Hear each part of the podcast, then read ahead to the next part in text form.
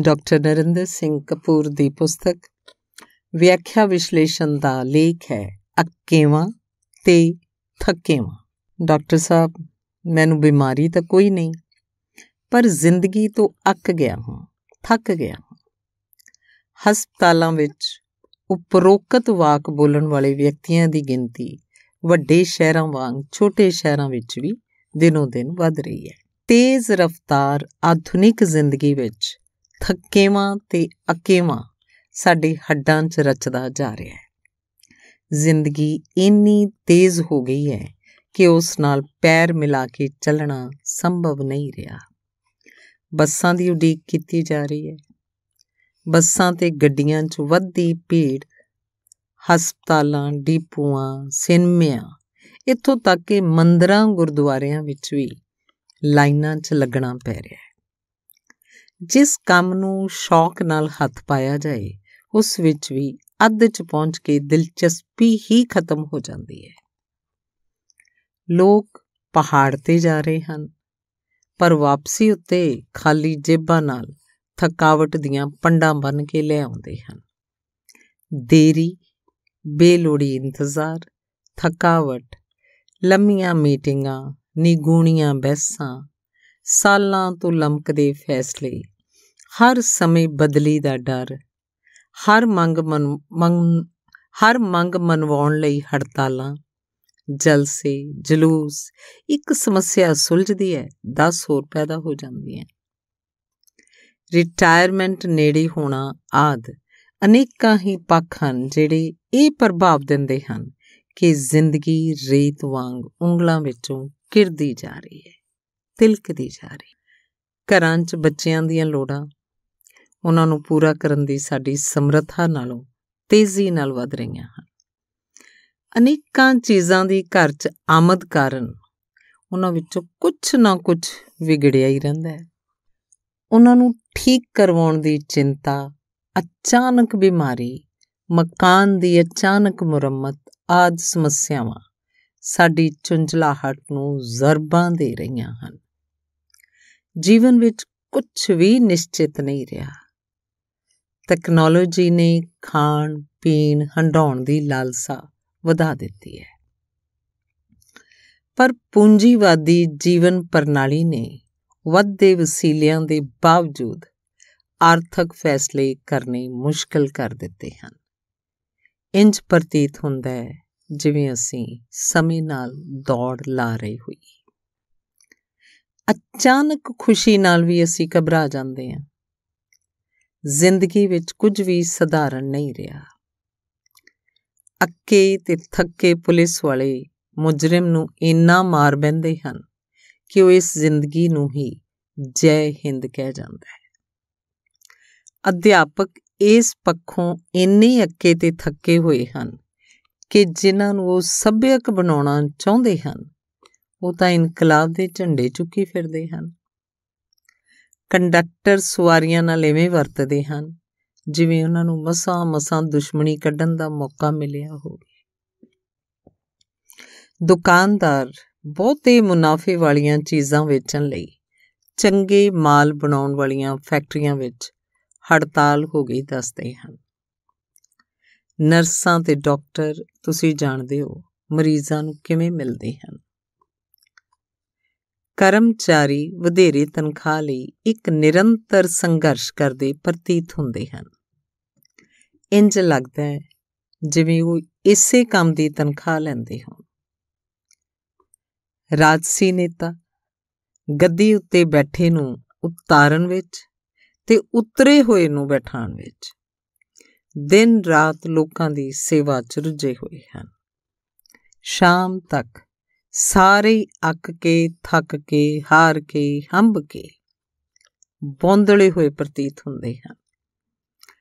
ਉਪਰੋਕਤ ਮਨੁੱਖੀ ਵਰਤਾਰੇ ਨੇ ਇੱਕ ਅਜੀਬ ਪ੍ਰਕਾਰ ਦੇ ਅਕੇਵੇਂ ਤੇ ਥਕੇਵੇਂ ਨੂੰ ਜਨਮ ਦਿੱਤਾ ਹੈ, ਜਿਸ ਨੇ ਮਨੁੱਖ ਨੂੰ ਮਨੋਵਿਗਿਆਨਿਕ ਤੌਰ ਉੱਤੇ ਬਹੁਤ ਨੇੜਿਓਂ ਪ੍ਰਭਾਵਿਤ ਕੀਤਾ ਹੈ। ਪੁਲਿਸ ਵਾਲੇ ਆਪਣੇ ਅਕੇਵੇਂ ਤੇ ਥਕੇਵੇਂ ਨੂੰ ਤੋੜਨ ਲਈ ਰਿਸ਼ਵਤਾਂ ਲੈ ਰਹੇ ਹਨ।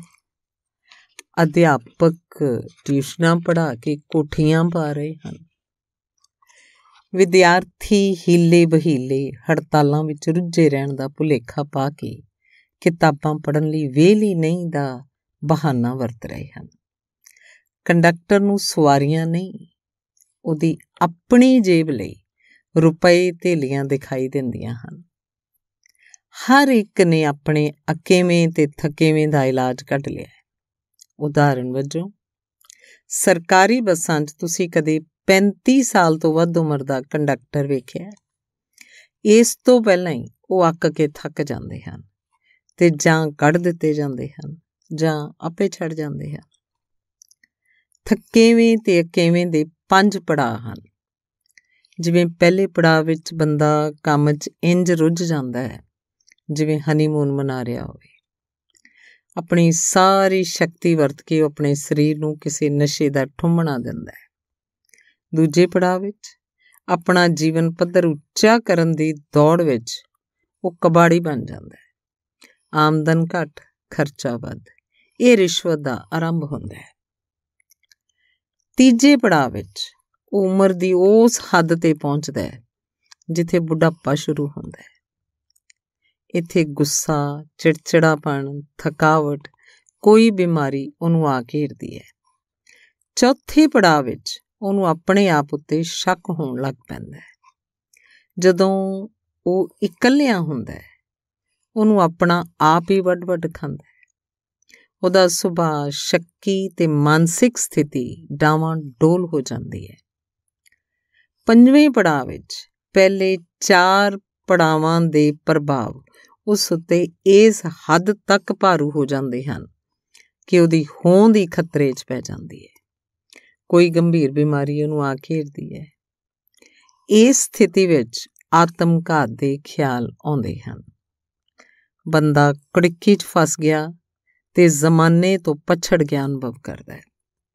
ਜਿਨ੍ਹਾਂ ਲਈ ਉਹਨੇ ਦਿਨ ਰਾਤ ਮਿਹਨਤ ਕੀਤੀ, ਉਹੀ ਉਸ ਵਿਰੁੱਧ ਖੜੇ ਹੋ ਜਾਂਦੇ ਹਨ। ਜਿਨ੍ਹਾਂ ਦੀਆਂ ਤਰੱਕੀਆਂ ਲਈ ਉਹਨੇ ਸਿਫਾਰਸ਼ਾਂ ਕੀਤੀਆਂ ਸਨ, ਉਹੀ ਉਸ ਵਿਰੁੱਧ ਹਾਈ ਹਾਈ ਦੇ ਨਾਰੇ ਲਾਉਂਦੇ ਹਨ। ਇਸ ਸਮੇਂ ਅਧੀਨ ਕਰਮਚਾਰੀ ਅਫਸਰ ਨੂੰ ਝੁੱਡੂ ਤੇ ਘੁੱਗੂ ਸਮਝਣ ਲੱਗ ਪੈਂਦੇ ਹਨ। ਅਕਿਰਤ ਘਣਤਾ ਸਾਡੇ ਮਨੋਬਲ ਨੂੰ ਚੂਸ ਲੈਂਦੀ ਹੈ ਤੇ ਅਸੀਂ ਫालतू ਪ੍ਰਤੀਤ ਹੋਣ ਲੱਗ ਪੈਂਦੇ ਹਾਂ।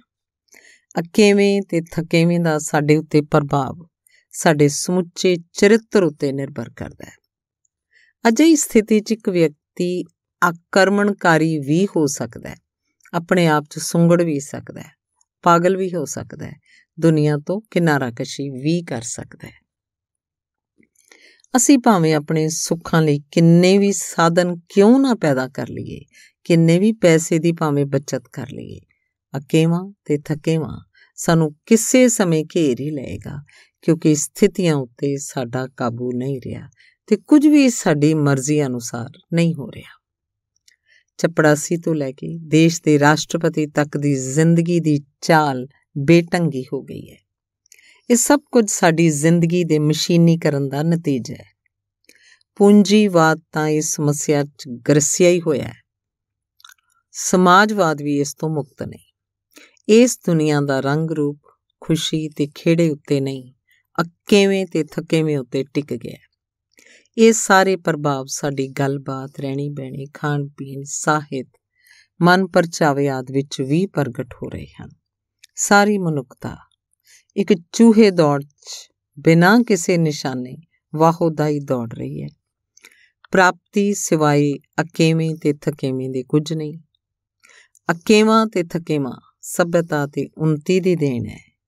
ਇਹ ਸਾਡਾ ਸਭ ਦਾ ਭਵਿੱਖ ਹੈ। ਧੰਨਵਾਦ